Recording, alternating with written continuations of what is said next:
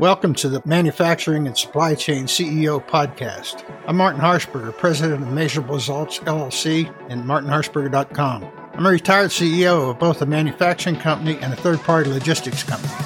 We were lucky enough to grow both to eight figure organizations. I've been consulting with small and mid tier companies for the past 16 years.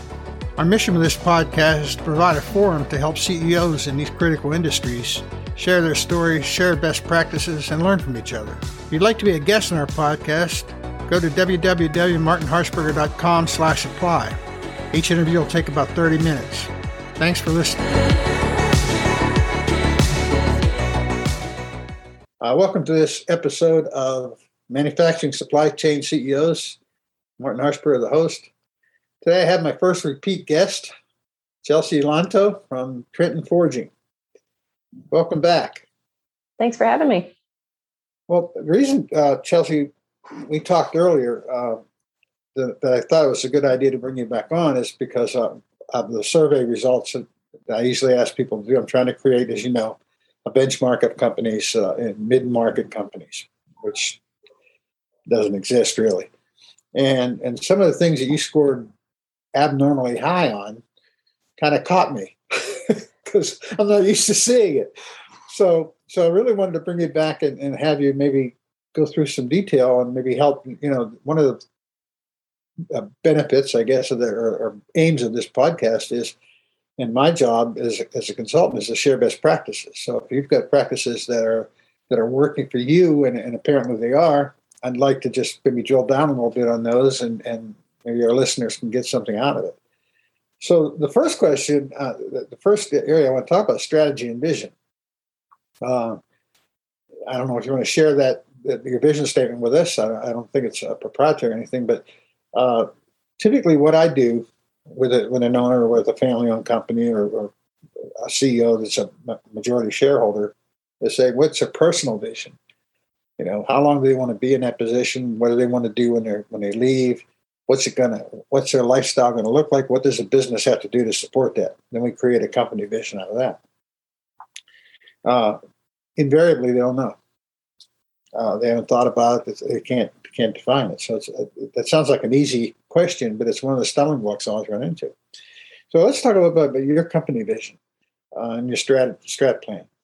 Uh, tell me what's the development process you used to go through that yeah, so for us, it, it's really important that we have that future state that we're trying to achieve because everything that we do on a daily basis really should get us one step closer to that.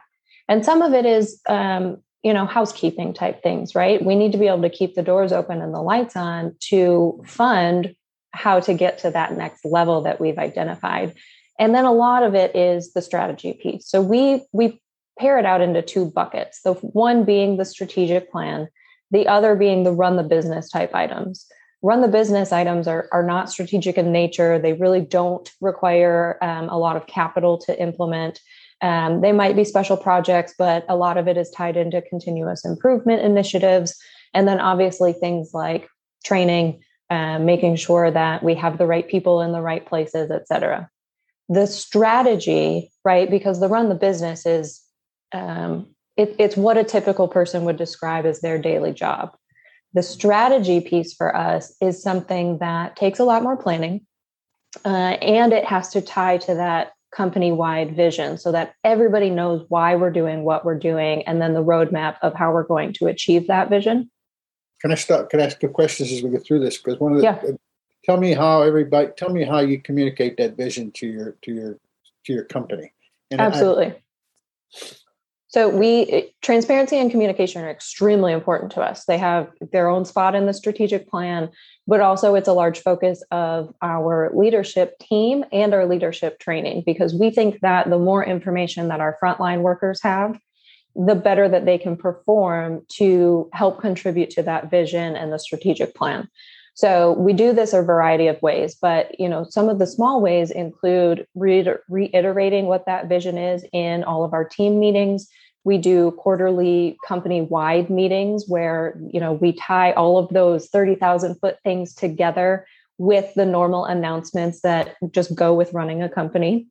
Um, so they have that interface with the key leadership team and they can ask those questions and we report to them how we're doing on getting to that vision.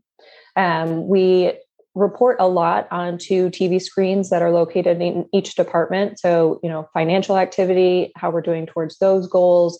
Um, we'll blast the actual vision up there on a regular basis so that it's a constant reminder. Um, and really tying all of the projects that we're doing or the training activities or everything else you know maybe it's investing in in equipment which we do all the time all of it gets tied back to the vision so it's consistent messaging regardless of who I'm talking to in the organization, to really reinforce that it's not just this slogan on our website, it's not just this nice phrase that we throw out when we meet. It really is where we are trying to get to. That's excellent. I, I read a quote one time, and it's funny you say that. I read a quote one time that said, if if your employees aren't sick of hearing you say your vision statement, you're not doing it right. oh, I'm a broken record. They all know that. That's interesting. That's great. Let's talk a little bit about uh, execution. Uh, you, you, mentioned something that's dear to my heart, so I'm going to go back to that, which, which is separating the, the two, day to day, your, your regular job and your strategic job. How do you how do you how do you uh, drive accountability on both? Do you, do you separate those meetings? Do you do you have regular meetings on strategy or change initiatives? How do you do that?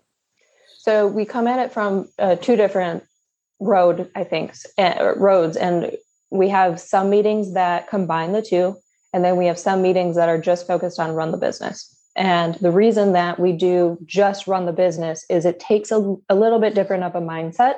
Um, different people need to be in that meeting. And we don't like to waste managers' times, right? Our, our leadership team is abnormally large, I would say. We have a, a large group that come together for these meetings. And I don't want them just to be in a meeting to be in a meeting. It needs to be productive. So some meetings are just run the business items where we can knock those decisions out really quickly. Maybe it's just an update, maybe there's a barrier that we need to solve for those types of things. The strategic meetings include some run the business items, but they're more of the, the key run the business items, more special project type things, more um, quick hit problem solving groups that are reporting back to us that we can use that information and spread it to the rest of the uh, company. And then we're also covering the strategic planning items. So typically, that key group is meeting at least once a month and talking about either run the business or strategic level items. But minimally, the strategy is talked about two to three times a month.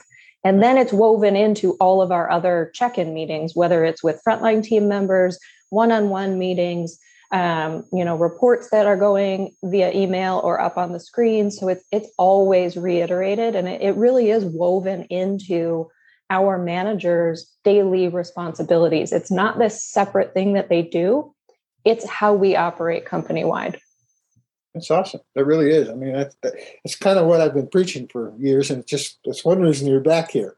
I wanted to hear it well, it, mean you know, strategy can't be one person or three people at the very top asking everybody to just sort of follow the plan, right? It has to be owned by every single person in the company, all the way down to the person who is a new hire and has no experience in manufacturing, right? They need to know how they fit into that larger picture, how they're contributing to that strategic vision, and then what are we doing to make sure that we're making progress towards that future state? And, and, and not only are they accountable to you you're accountable to them. Yes it's 100% a two-way street. You, you can't put trust in somebody and not be able to give it back to them in return right? And then you know it, it we're asking people to follow us to this vision. And for us in in a nutshell it's to be a premier north american forging manufacturer. That's a big goal, right? We're, we're a relatively small company. We have about 90 team members. We're asking them to just trust us and move this forward.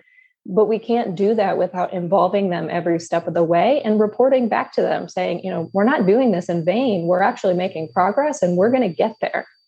The key, the key you just said right there is is is communicating back to them.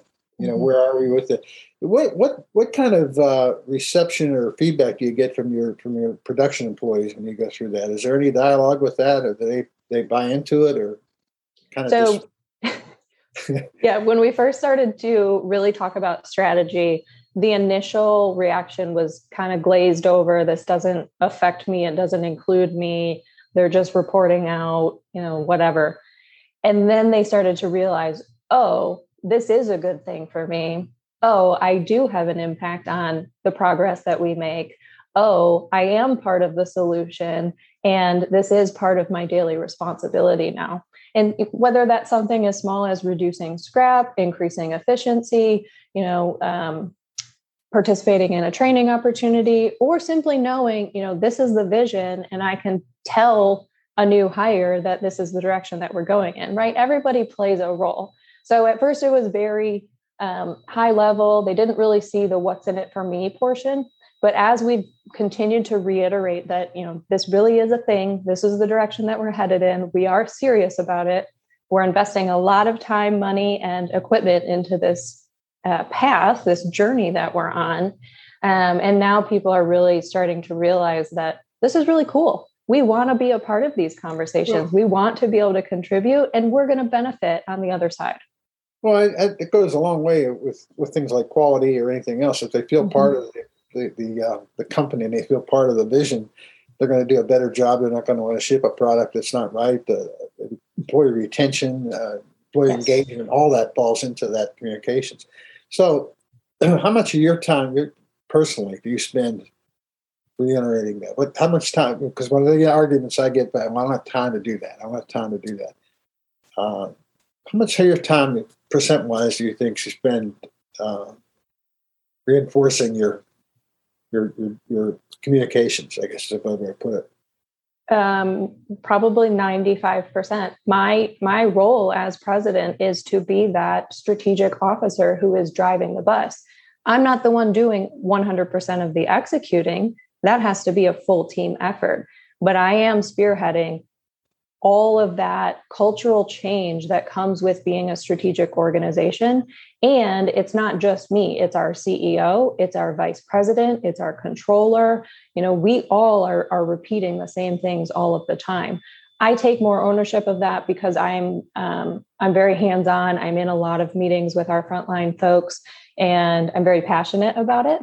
Um, you know, I'm I'm sort of the one who's leading all those meetings, so I've taken on that administrative role as part of that, but it is in every conversation that I have. I tie it back to everything that we're doing.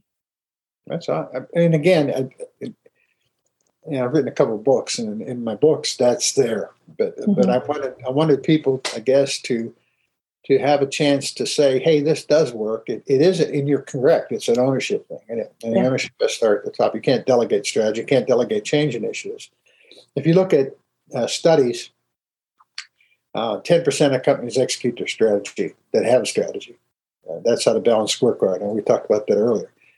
But 85% of change initiatives don't add value. Why is that?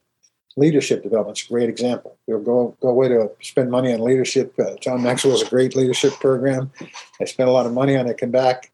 Two weeks later, it's gone because it's delegated. You can't delegate anything like that. It's got to be company wide. It's got to be uh, I read it, a quote a, a while back that I can't remember exactly words, but the net net of it was uh, leadership development doesn't work because the inertia of the company is stronger than the people that are trying to change it.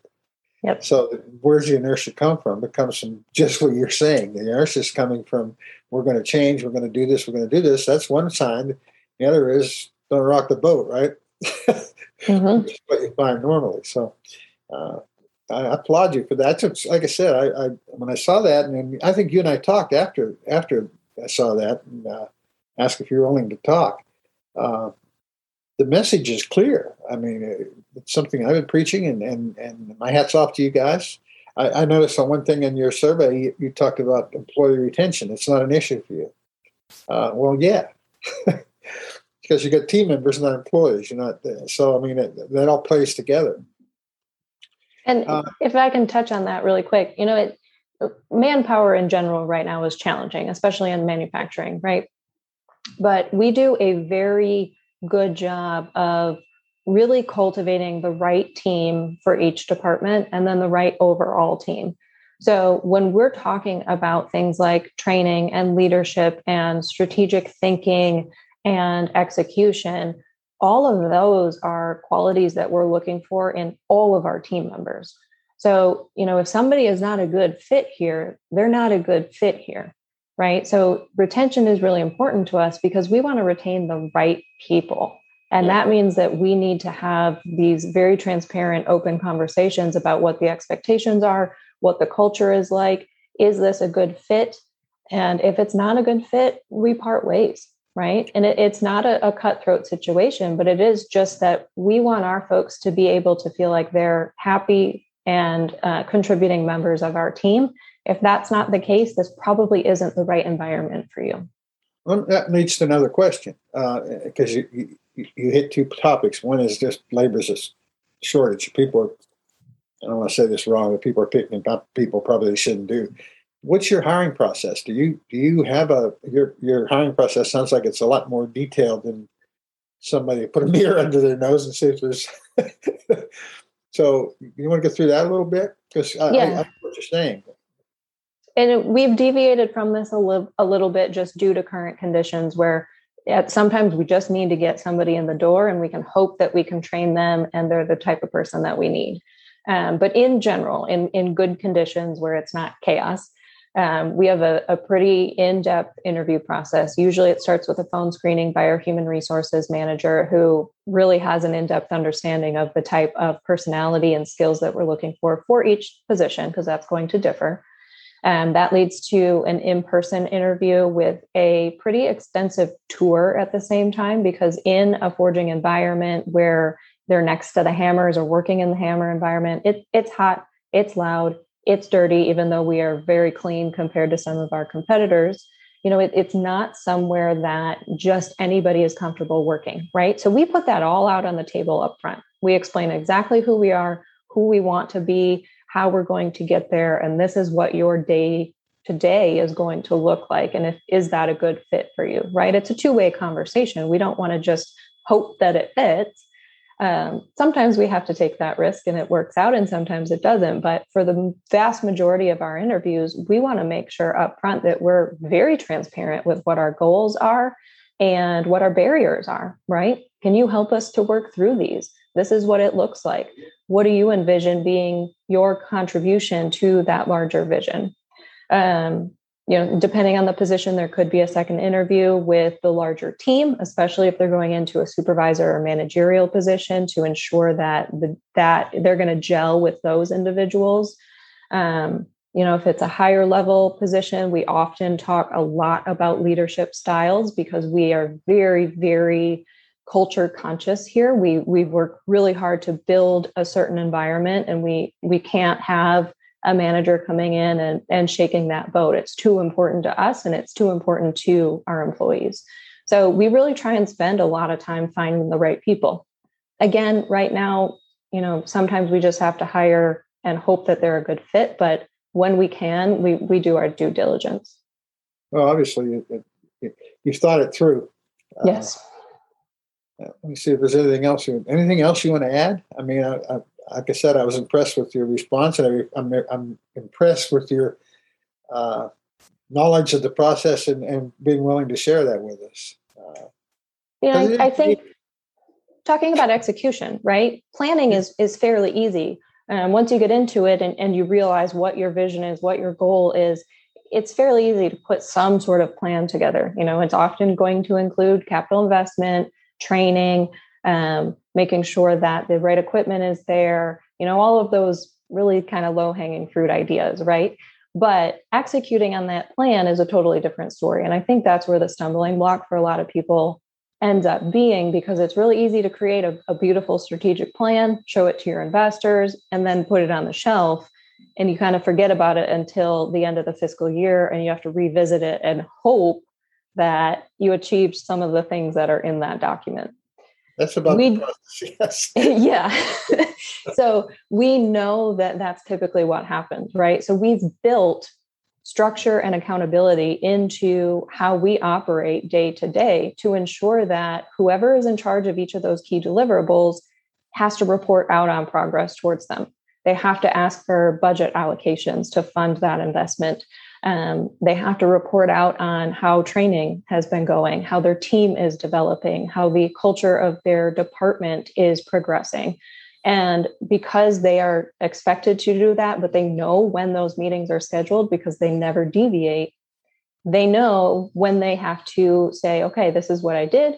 This is what's happening next. I need X amount of dollars to do step three. This is when it's going to be done. So it's just embedding execution into our normal structure so that all the managers or teams involved already know what the um, expectation is ahead of time so that there's there's really not a lot of excuses for not executing on the strategic plan. Well, i'm going to put you on the spot and, i don't mean to do this but the, the big question is do you compensate for uh, plan execution as well as day-to-day activity we do in a roundabout way. It's rolled into what we would call a merit bonus at the end of the year. So we do attendance bonuses, we do profit sharing, and then we do performance bonuses. So those who hit all of their goals, who go above and beyond, they're compensated, you know, as long as as business outcomes allow for that. Yeah. Um, sure. And it's going to look different for every person, right? Because their level of involvement is different, their responsibilities are different. But the opportunity is definitely there and our managers know that we make good on that and I, I think that's crucial. Oh, I, I, do mean put you in a spot. I assumed you, you did, or I wouldn't have asked you because I don't want to embarrass you. But but you do have to, you know, you, you can't say, look, strategy is just as important as everything else, but I'm going to pay you on profitability and and production. Well, where am I going to put my focus? Profitability right. and production, right? So I mean, you've got to split that up. Listen, I really appreciate it uh, coming back. I know it's uh, it's a chore sometimes, but uh, you've uh, done well. It's a pleasure. I'm going to remind people how to get if they want to ask you uh, anything relative to your best practices, which I think you do have some. I, I, my hats off to your company. I really mean it. Uh, I've been doing this a long time, and and I see some, but but when when I when it, something hits me that like that, I'm thinking, okay, I got I'm going to make her defend this. First time I talked to her, I thought, this is crap. I'm going to make you defend this. And you did.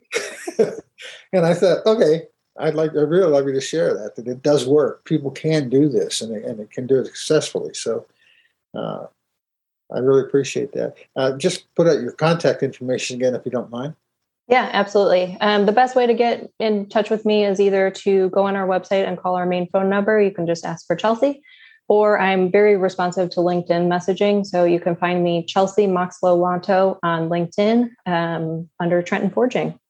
And I, if I can add one thing, you know. I, I think a lot of the key to this is passion for your vision. If you don't feel a passion for going after that vision, execution is not going to be fun, right? But my family, you know, it's my dad, my brother, and I we are very passionate about becoming a premier North American forging manufacturer. We want to be the best. We're we're pretty competitive, so that really bodes well for us. But we are not going to let go of that bone, and and that passion is really what's driving the rest of our team because they can feel it. They can get that you know contagious atmosphere, and then they pass that down to their frontline workers as well. That's it. It's ownership. It's accountability. That's great. Well, thanks again, Chelsea. Appreciate Thank you so much.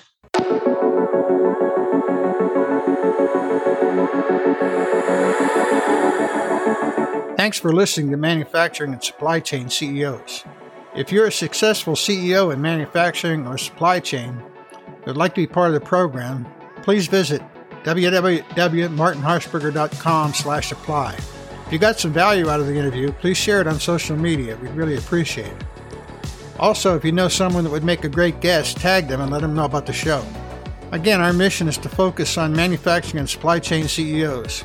We'd like to share your story and provide industry trends and updates that would interest our listeners. We're regularly putting out new episodes and content. Make sure you don't miss an episode. Go ahead and subscribe. Your thumbs up ratings and interviews go a long way in promoting the show. You can connect with me on social media. I'm on LinkedIn at uh, Martin Harshberger Eh, or through my website, www.martinharshberger.com. Again, we appreciate it. Thanks for listening.